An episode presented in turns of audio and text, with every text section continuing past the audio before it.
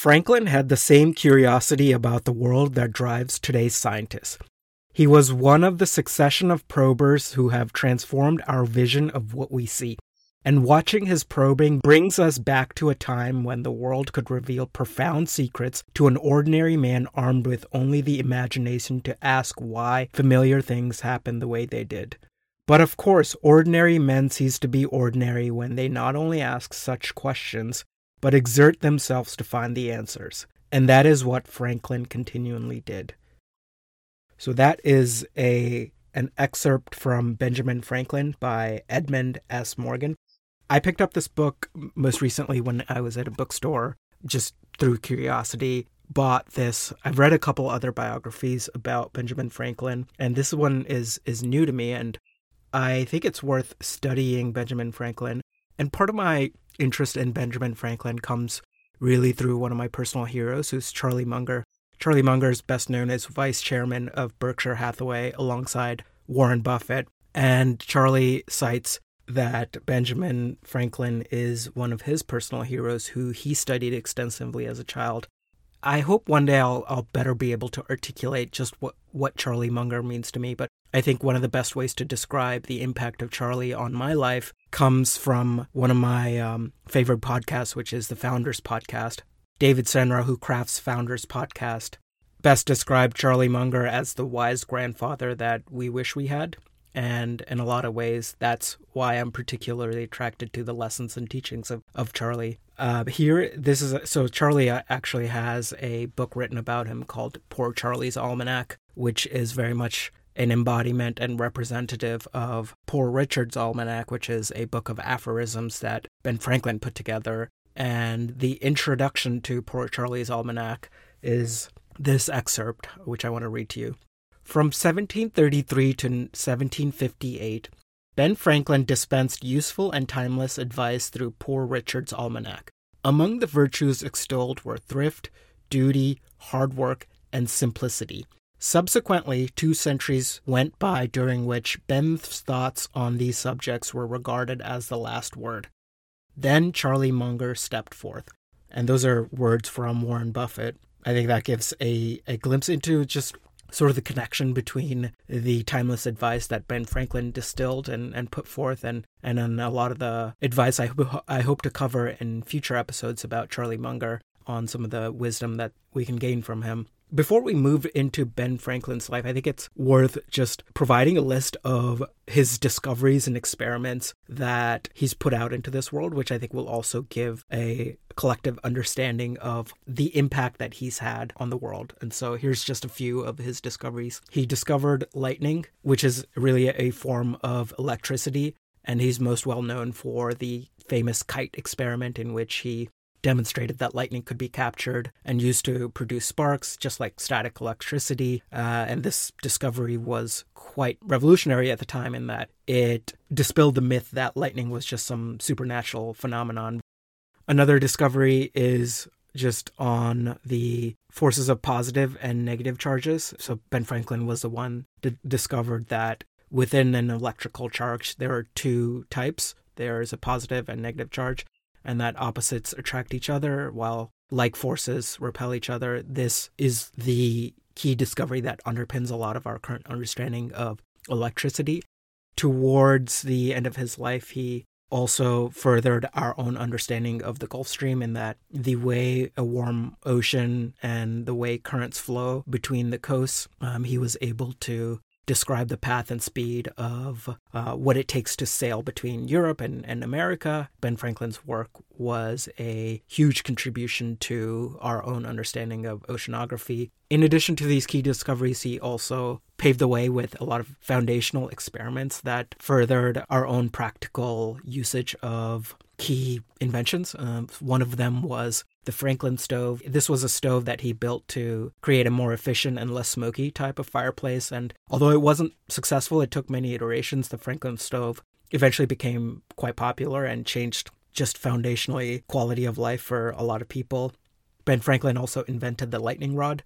So, in addition to his discovery of lightning as a form of electricity, he invented this rod that could be held up on top of buildings, and the rod then dissipates the charge of lightning down to the ground, which was foundational in that prior to the lightning rod, anytime lightning would strike buildings, it was disastrous in that the uh, building would explode into fire. And so his his invention was was crucial to advancing quality of life that way as well and saved number of lives.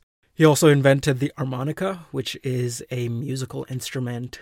I'm not going to be able to do it justice, but it's basically uh, spinning glass bowls that would form these beautiful sounds. It ended up being discontinued because it wasn't safe to be um, used as an instrument, but I mostly put it out there just as a an understanding of just his wide range of interests that led to so many key experiments and, and discoveries. Separate from all of this, there were a number of other discoveries he aided as well uh, that we'll cover over the course of this book. And to best understand how he was able to achieve so much, I think it's really helpful to study his insatiable curiosity. And so here is from the book.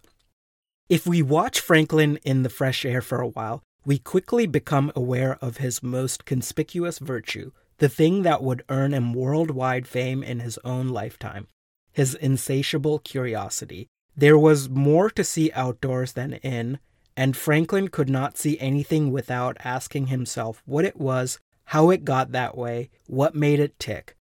He had that rare capacity for surprise that has made possible so many advances in human knowledge. The habit of not taking things for granted. The ability to look at everyday occurrences and wonder why. I'm also going to pull from Poor Richard's Almanacs, which is a book of aphorisms that Ben Franklin put together that serves as reminders and wisdom that carries through the ages. And what I'm going to do is I'm going to attempt to connect learnings from this particular biography to his own aphorisms that he's pulled from the ages to help connect the lessons uh, from Ben Franklin. And so part of what makes his curiosity so powerful is that he wasn't just satisfied knowing the name of things, he really deeply wanted to understand the world around him. And so here's from Poor Richard's Almanac. What signifies knowing the names if you know not the nature of things? And to me, what that means is that knowing isn't the same as understanding. This lesson is also embodied by Richard Feynman, one of the famous physicists. He has a similar learning that he likes to convey, and this is actually something that his own father taught him. And so here is Richard Feynman on an interaction that he had with his father. See that bird? It's a brown throated thrush, but in Germany, it's called a Halsenfugel, And in Chinese, they call it a chungling. And even if you know all the names for it, you still know nothing about the bird. You only know something about people, what they call the bird. Now that thrush sings and teaches its young to fly, and flies so many miles away during the summer across the country, and nobody knows how it finds its way. And so that is an interaction that Richard Feynman had with his own father and really embodies the spirit behind that knowing something by name isn't the same as understanding. And I think what we can learn from Ben Franklin is that he was relentlessly curious, which then enabled him to not just be satisfied with simply knowing the name of something, but really wanting to understand the nature of things which is how he was able to continue to move beyond past taking things for granted and contribute to the advancement of human understanding of the world around him. Part of what enabled Ben Franklin to make such advancements that were a byproduct of his curiosity is that he treated the whole world as his own laboratory. So, from the book, Franklin never stopped considering things he could not explain. He could not drink a cup of tea without wondering why the tea leaves gathered in one configuration rather than another at the bottom. He was always devising experiments to help him understand what he saw around him, but he made the whole world his laboratory. And so, connecting with that, here is um, one discovery he made on how people caught the common cold. People at the time were under the illusion, as many still are, that getting cold and wet, swimming, walking in the rain, wearing damp clothes was the way to catch cold. There was not yet a germ theory of disease, but Franklin proved, to his own satisfaction at least, that people caught cold from one another and from, quote, too full living and with too little exercise, end quote, not from being chilled. he found that he could spend two or three hours in the water with no ill effects. And on the notion of treating the whole world as a laboratory, he even approached his own curiosities with this scientific mindset from the book. He was careful to record the details even of an experiment that does not succeed, since they may give hints of amendment in future trials. So that those are direct words from him in that even if an experiment doesn't succeed, it may give hints as to future success. A big reason why Ben Franklin had the success that he had in accomplishing so much is that he fundamentally was a practitioner and built and conducted a lot of the experiments himself versus pontificating. And so here's from the book.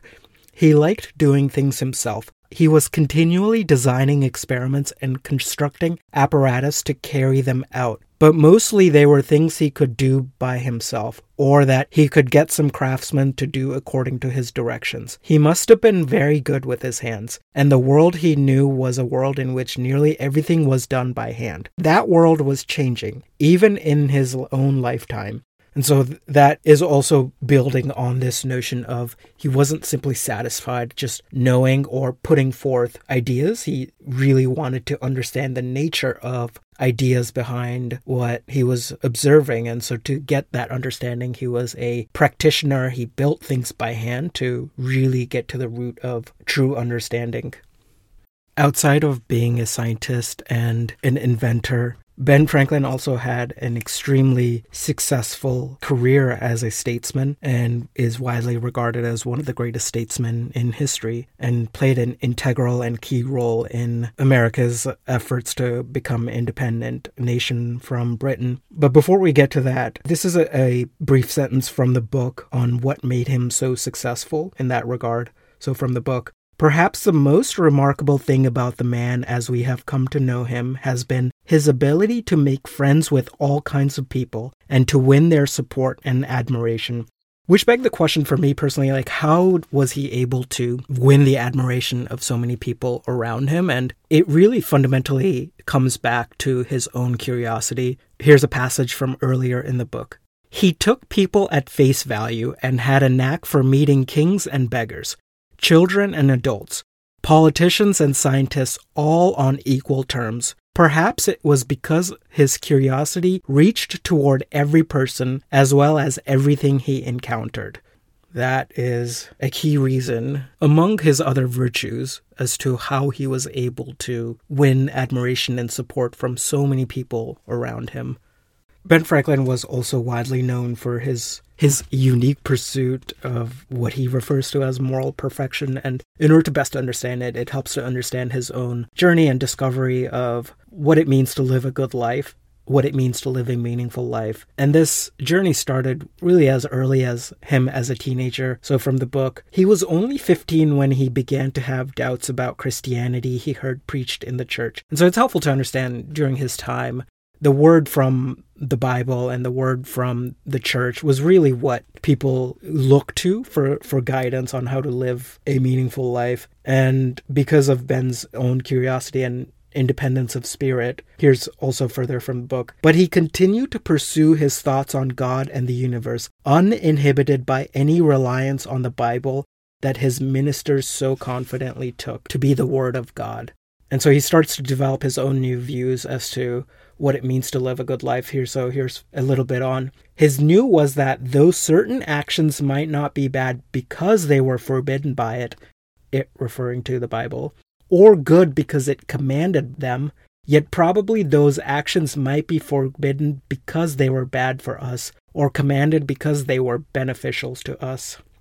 Or another way to phrase that would be from Poor Richard's Almanac Sin is not hurtful because it is forbidden, but it is forbidden because it's hurtful. Nor is a duty beneficial because it is commanded, but it is commanded because it is beneficial. I think the best way to summarize Ben's views on faith is that he regarded faith as just a means to an end, which is to live a good and moral life. And so we learn from the book where his Boston preachers had made faith the ultimate goal of a man, and mere morality worthless except as a possible sign of faith, Franklin declared flatly that morality or virtue is the end, faith only a means to obtain that end. And if the end be obtained, it is no matter by what means. So, to understand what he means by what the end means are, let's go on to his own autobiography where he outlines what he believes as the path to achieve moral perfection. And so in his autobiography, he cites and lists what is a list of 13 virtues that he deems important. So here's from the book Number one, temperance. Eat not to dullness, drink not to elevation. Number two, silence. Speak not but what may benefit others or yourself. Avoid trifling conversation. Number three, order. Let all your things have their places. Let each part of your business have its time. Number four, resolution.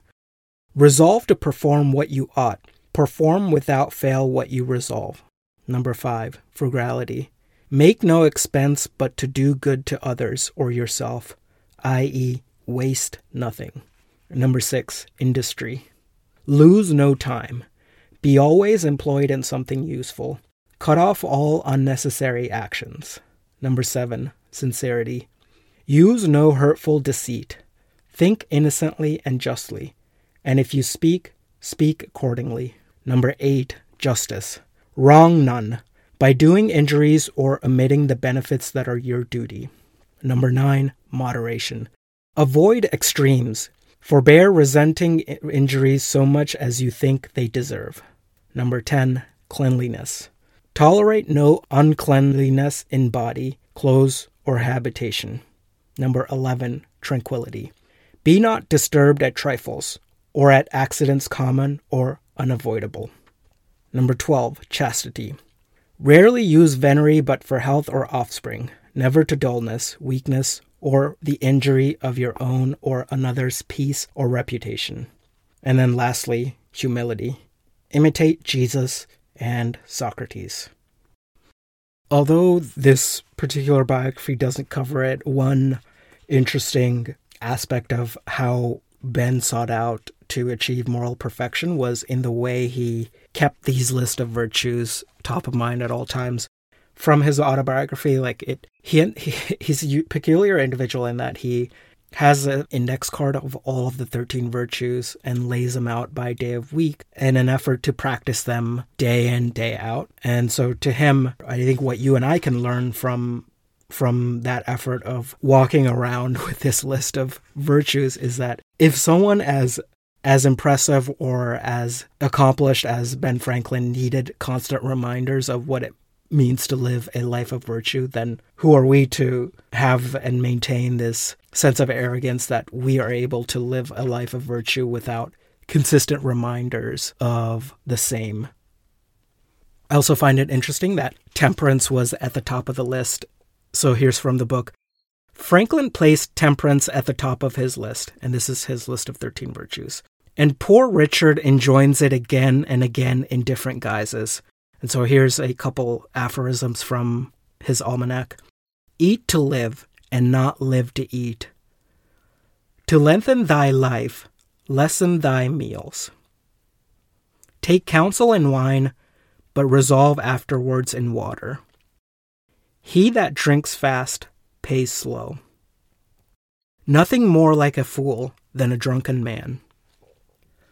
Part of what I also think he was trying to achieve with temperance and, and averseness to alcohol was that at the time, drinking alcohol was a pretty common activity, and this is something that a lot of uh, individuals that he was working alongside with would do during lunch hour.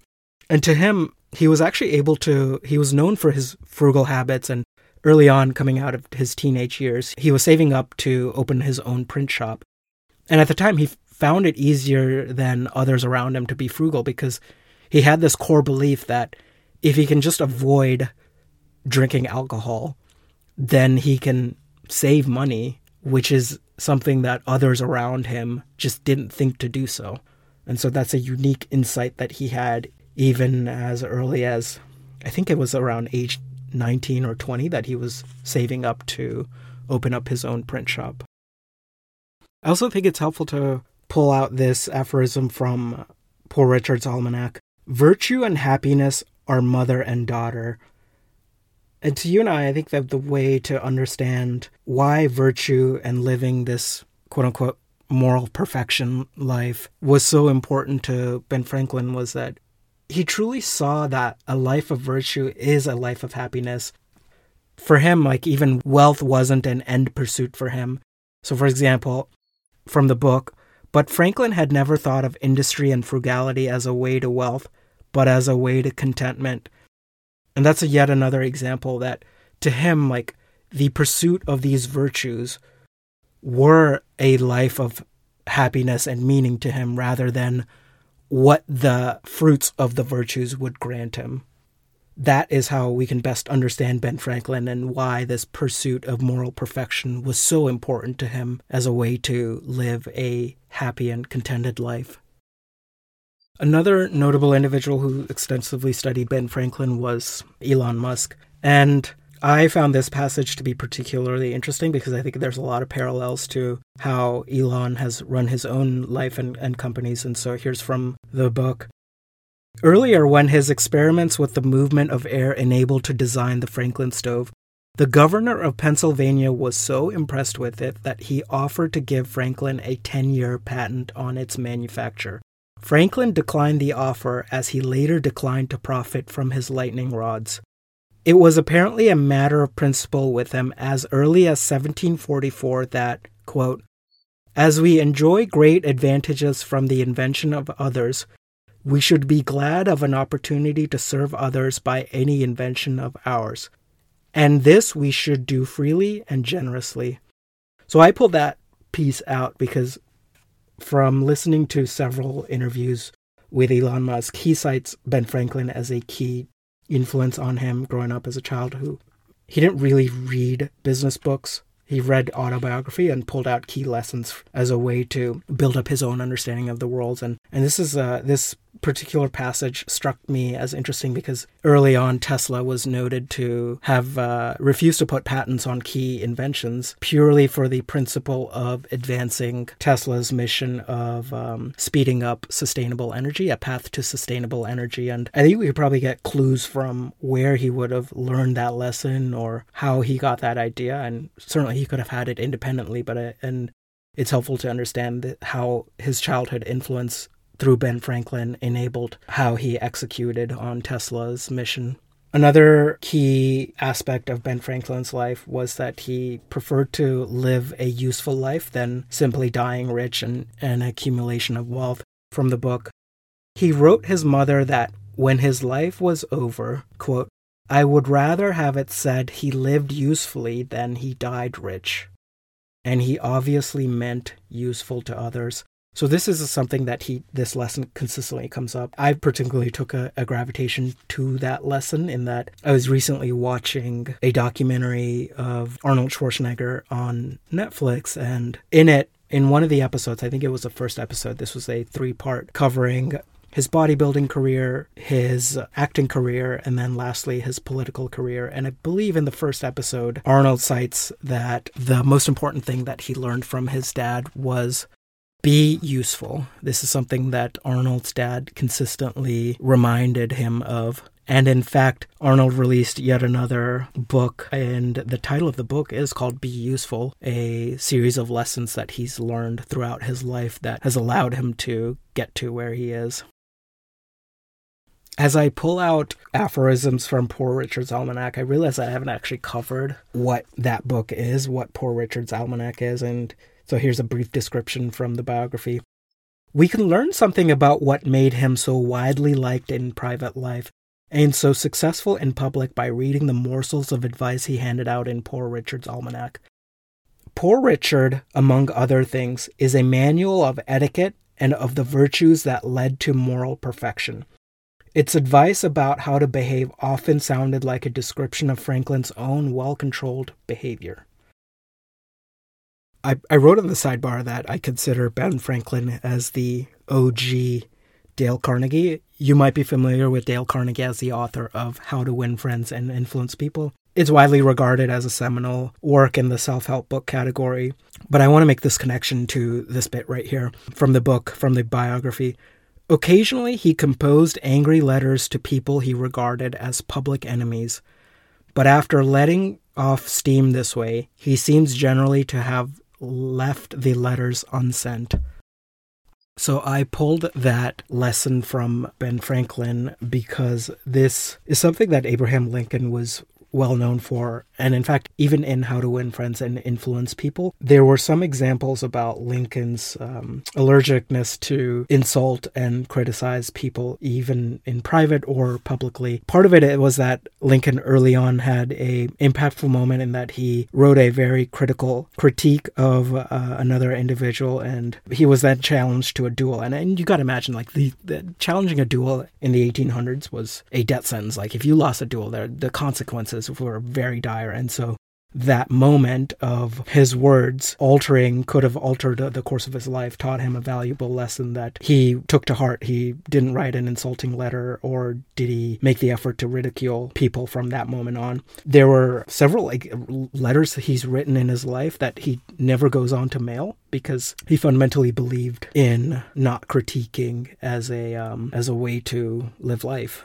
And that's actually one of the first lessons that we learn in how to win friends and influence people. Principle one being don't criticize, condemn, or complain.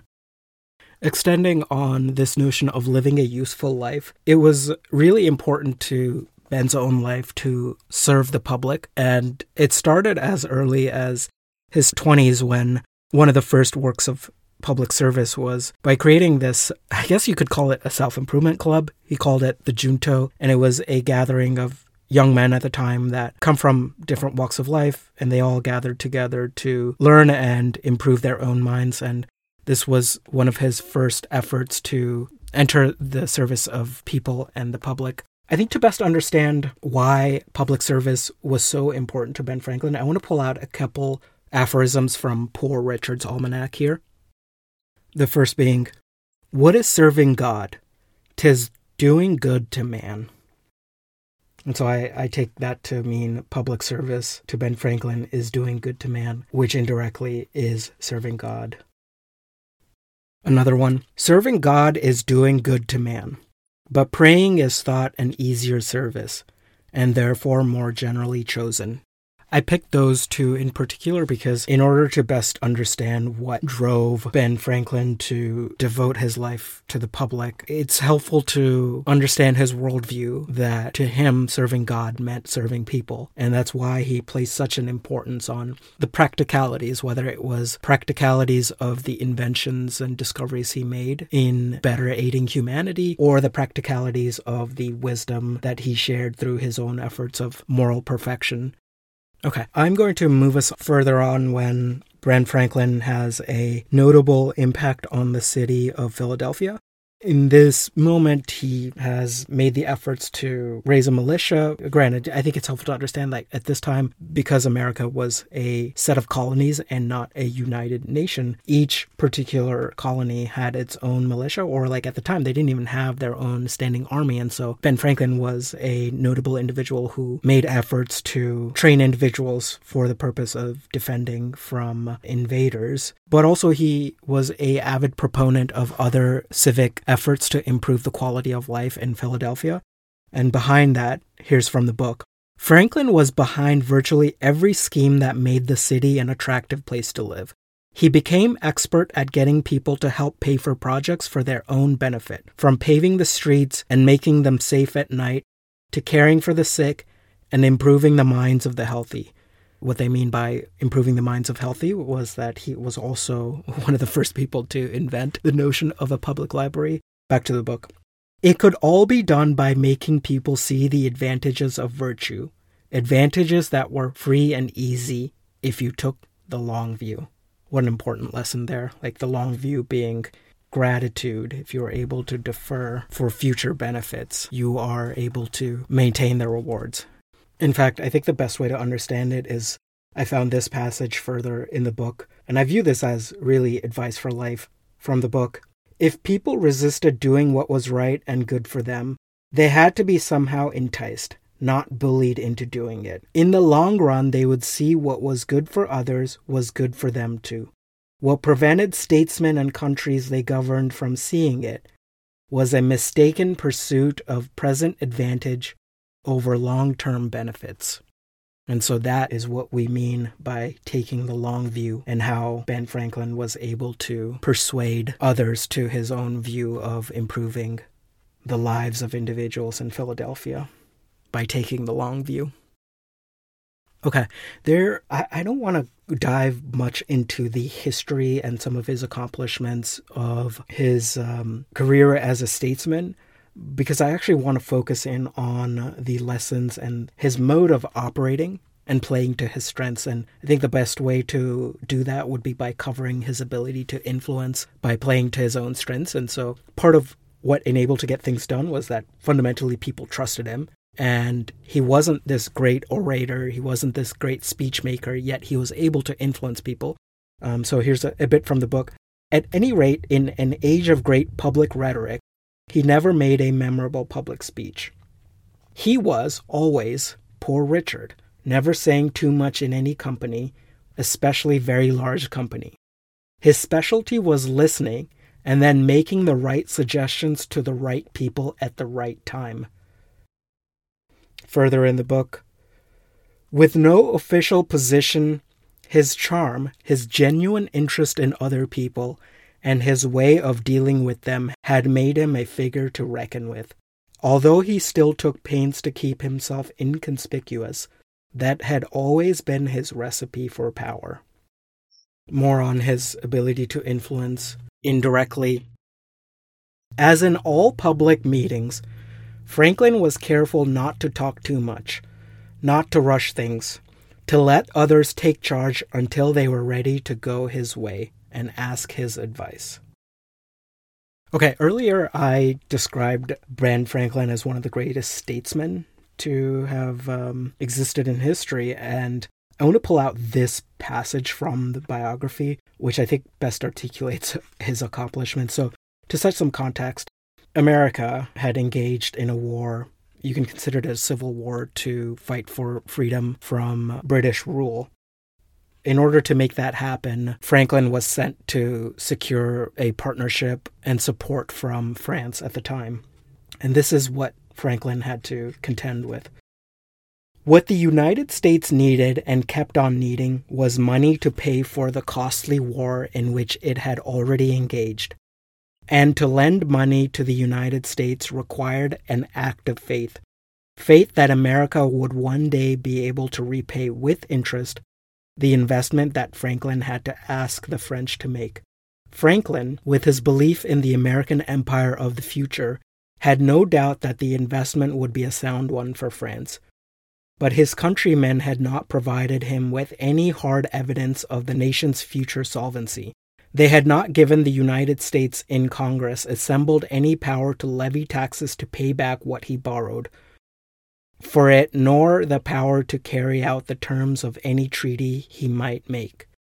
So I pulled out that one because I think the best analogy would be that he was, what he was trying to do would be, in present day, would be the equivalent of raising money for a company, let's say you're a startup, and trying to secure with another large company, but you don't have a definitive product. You haven't really established proof of legitimacy and you're making a monumental ask. I think to best understand that, the only reason why he was able to do it was on the large set of achievements that he had and the legitimacy and reputation that he built over the course of his lifetime. That's fundamentally what allowed him to influence France at this moment in history. And I'll end on this note we can know what many of his contemporaries came to recognize that he did as much as any man ever has to shape the world he and they lived in. We can also know what they must have known that the world was not quite what he would have liked to make it. But we may also discover a man hidden behind the affability and wit that entranced those who enjoyed his presence. We may discover a man with a wisdom about himself that comes only to the great of heart. Franklin knew how to value himself and what he did without mistaking himself for something more than one man among many. His special brand of self respect required him to honor his fellow men and women no less than himself.